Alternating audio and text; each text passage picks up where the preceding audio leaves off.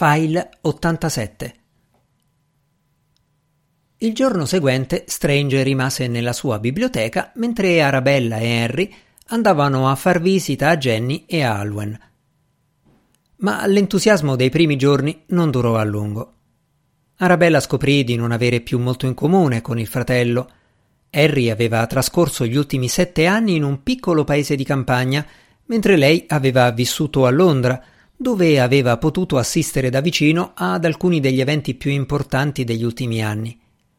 Godeva dell'amicizia di più di un membro del governo, conosceva bene il primo ministro e aveva ballato parecchie volte con il duca di Wellington.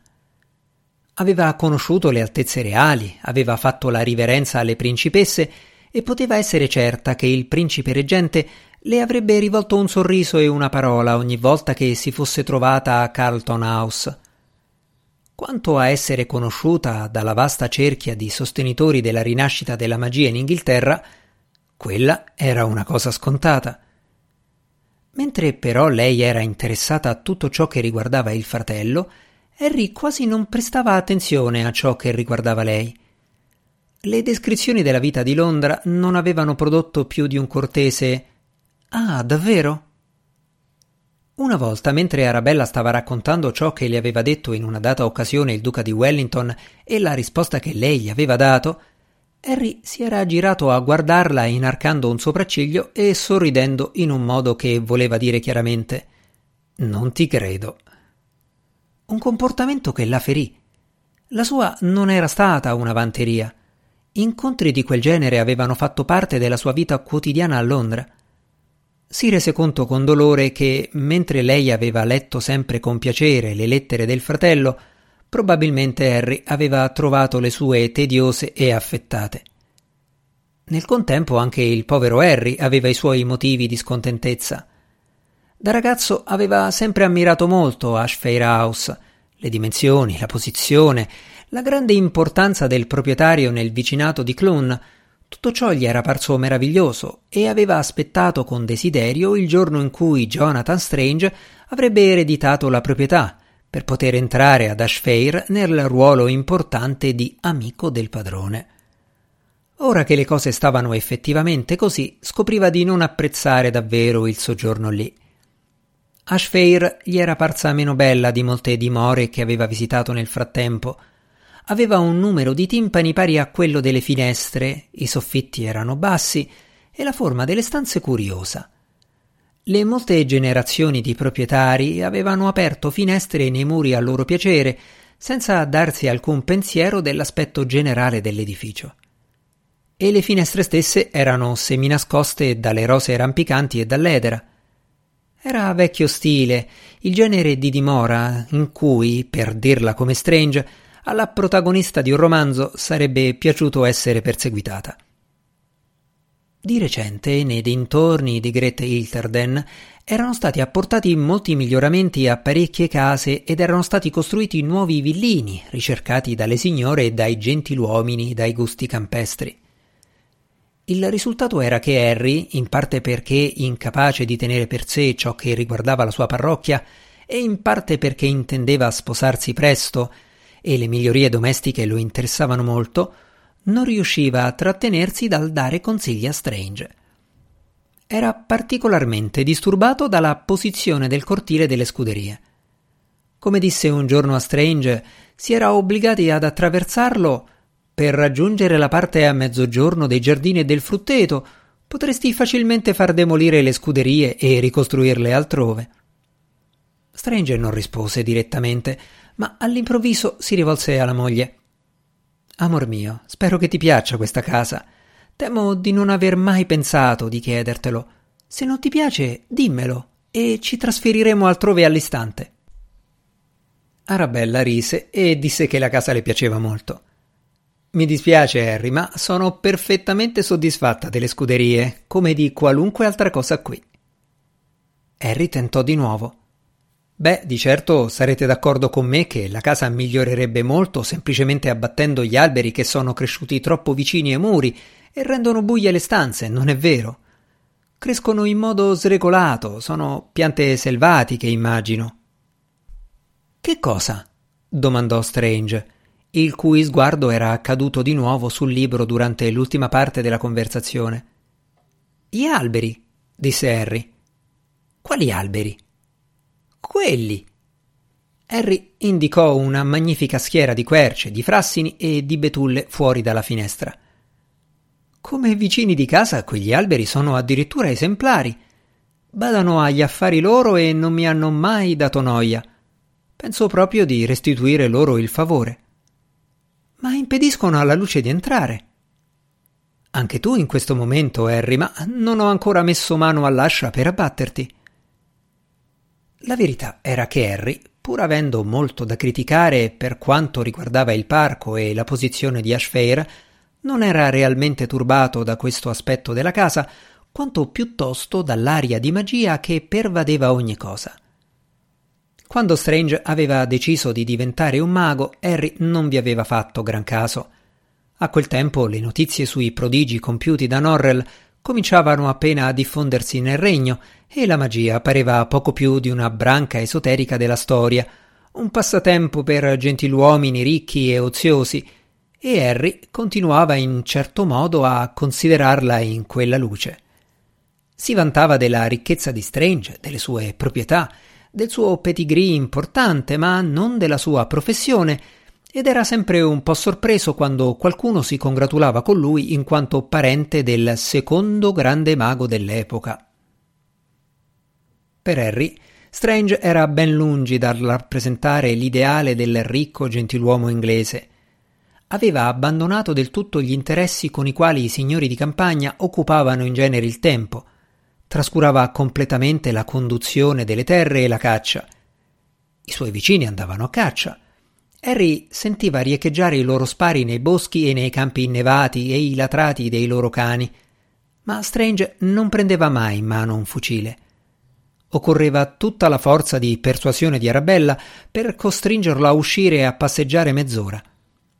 Nella biblioteca i libri che erano appartenuti al padre e al nonno di Strange, le opere in inglese, in greco e in latino che ogni gentiluomo aveva sugli scaffali, erano stati tolti e ammucchiati sul pavimento per fare posto ai libri e ai taccuini di Strange. I periodici riguardanti la pratica della magia, quali Gli amici della magia inglese e Il mago moderno, erano sparsi dappertutto e su ogni tavolo della biblioteca era posato un bacile d'argento talvolta pieno d'acqua. Spesso Strange stava seduto per una buona mezz'ora a scrutarvi dentro, toccandone ogni tanto la superficie, facendo gesti strani e scrivendo appunti su ciò che vi vedeva. Su un altro tavolo, in mezzo a una confusione di libri, era distesa una carta geografica dell'Inghilterra sulla quale Strange andava segnando le antiche strade fatate che un tempo portavano dall'Inghilterra a chissà dove. Oltre a essergli quasi incomprensibili, altre cose piacevano ancor meno a Harry. Di frequente, per esempio, Trovava che le stanze di Ashfair avessero un'aria strana, ma non sapeva che ciò avveniva perché nella casa di Strange poteva accadere benissimo che gli specchi riflettessero la luce di una mezz'ora o di cent'anni prima. La mattina, quando si svegliava poi, così come la sera prima di addormentarsi, udiva un suono lontano di campane, un suono triste, come quello della campana di una città sommersa percepito al di là di un vasto tratto di oceano. Durante il giorno non pensava mai a quella campana e nemmeno ne aveva il ricordo, ma la sua influenza malinconica persisteva. Trovava un certo sollievo a quegli svariati motivi di delusione e di insoddisfazione, facendo paragoni tra gli usi di Gret Eterden e quelli dello Shropshire, per lo più a detrimento di quest'ultimo, nonché domandandosi ad alta voce come mai Strange dovesse lavorare così assiduamente. Come se non avesse mezzi e si dovesse costruire un patrimonio. Tali osservazioni erano rivolte in genere alla sorella, ma spesso Strange era a portata di voce e ben presto Arabella si trovò nella posizione poco invidiabile di dover mettere pace tra i due. Quando vorrò un consiglio da Harry glielo chiederò, diceva Strange. È forse affar suo dove io scelgo di costruire le scuderie o come decido di impiegare il tempo. È piuttosto irritante, amor mio, lo so, conveniva Arabella, e non c'è da stupirsi che tu perda la pazienza, ma pensa soltanto a perdere la pazienza. Ma è Harry che continua a stizzirsi. Shh, ti sentirà. È stato difficile per te da sopportare, lo so, e tutti sarebbero d'accordo nel dire che hai avuto la pazienza di un angelo, ma sai, Harry lo fa a fin di bene, solo che non sa esprimersi nel modo giusto. Eppure, nonostante tutti i suoi difetti, ne sentiremo molto la mancanza quando se ne sarà andato. Su quest'ultimo punto Strange non parve del tutto convinto e Arabella soggiunse Sarai gentile con Harry? Per amor mio. Ma certo, ma certo. Notoriamente ho un carattere dolcissimo, lo sai. Conoscevo un proverbio, morto e sepolto ormai, che parlava dei preti che seminerebbero grano mentre i maghi seminerebbero l'olio, grano e l'olio nello stesso campo. Il significato è che preti e maghi non possono andare d'accordo. Finora non mi era mai capitato, per dir la verità. Mi sembra di aver avuto rapporti amichevoli con il clero di Londra. Il decano di Westminster Abbey e il cappellano del principe reggente sono persone eccellenti, ma Harry mi irrita. Il giorno di Natale cominciò con una fitta nevicata. Arabella, forse per le contrarietà degli ultimi giorni o per qualche altra causa, si svegliò la mattina con un forte mal di testa e un malessere generale, tanto che non fu in grado di alzarsi dal letto. Strange e Harry furono dunque obbligati a tenersi compagnia per tutto il giorno. Harry parlò a lungo di Great Eaterden e la sera giocarono ai cartè, un gioco che piaceva a entrambi e che forse avrebbe migliorato molto l'atmosfera, se non fosse accaduto che a metà della seconda partita Strange, scoprendo il 9 di picche, non fosse stato colpito all'istante da parecchie nuove idee riguardanti l'importanza di quella carta nella magia. Abbandonò il gioco oltre che Harry e si portò la carta nella biblioteca per studiarla.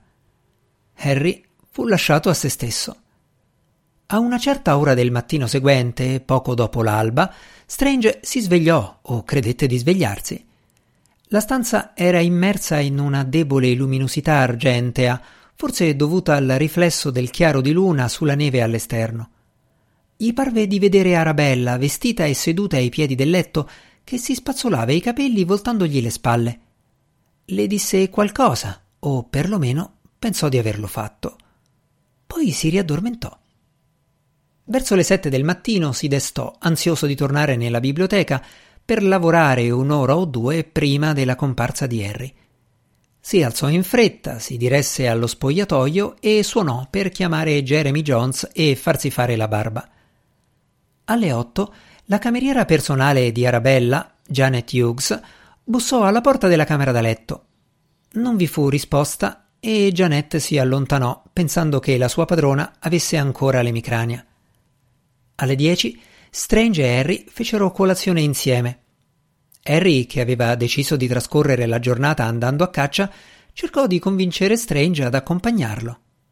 No, no, ho da fare. Ma questo non significa che tu non possa andare da solo. Dopotutto, conosci quanto me i campi e i boschi qui intorno. Posso prestarti un fucile e devono esserci anche i cani da qualche parte, ne sono sicuro. Jeremy Jones si affacciò nella stanza per annunciare una nuova visita del signor Hyde. Era nell'ingresso e chiedeva di parlare con il signor Strange di una cosa molto urgente. Ma che cosa può volere questa volta? borbottò Strange. Hyde entrò in gran fretta, grigio in volto per l'ansietà. All'improvviso Harry esclamò Ma come si comporta quel Jones? Non è né dentro né fuori della stanza. A Ashfair uno dei numerosi motivi di irritazione di Harry era il modo di fare della servitù che raramente si comportava con il contegno ritenuto da lui corretto in una dimora di quel livello sociale. In quell'occasione Jeremy Jones, che stava per ritirarsi, si era fermato sulla soglia e, seminascosto dal battente, stava parlottando animatamente con un altro domestico. Strange lanciò un'occhiata alla porta e disse con un sospiro Harry non ha nessuna importanza, davvero. Signor Hyde, io. Il signor Hyde, la cui agitazione pareva nel frattempo aumentata, sbottò. Un'ora fa ho visto di nuovo la signora Strange sulle colline del Galles. Harry sobbalzò e guardò Strange. Strange rivolse a Hyde un'occhiata gelida. Non è nulla, Harry, non è nulla, disse al cognato per rassicurarlo. Hyde parve scosso, ma nel suo carattere vi era una sorta di ostinazione che lo aiutò a sopportare quel commento. Era a Castle Idris e proprio come l'altra volta la signora Strange camminava davanti a me e io non potevo vederla in faccia. Ho cercato di seguirla e di raggiungerla, ma come la volta precedente l'ho persa di vista. Avrete pensato che l'altra volta io avessi avuto un'allucinazione, un'immagine creata dal mio stesso cervello a causa di quella bufera di neve. Ma oggi il tempo era bello e senza vento, e io so di aver visto la signora Strange L'ho vista chiaramente come ora vedo voi, signore. La volta precedente, chiese Harry confuso. Con una certa impazienza, Strange cominciò col ringraziare il signor Hyde per la sua grande premura nel riferire quelle. Non riuscì a trovare la parola giusta. Ma sapendo come so che la signora Strange è al sicuro in casa, immagino non vi meraviglierete se io. Jeremy rientrò all'improvviso nella stanza e si diresse immediatamente verso Strange per bisbigliargli qualcosa nell'orecchio. Ma parlate ad alta voce, giovanotto. Diteci che cosa succede, esclamò Harry. Jeremy guardò Strange con aria interrogativa, ma Strange non parlò. Si era coperto la bocca con la mano e guardava di qua e di là come se fosse stato colpito da un pensiero improvviso e poco piacevole. La signora Strange non è in casa, signore, disse Jeremy. Non sappiamo dove si trovi.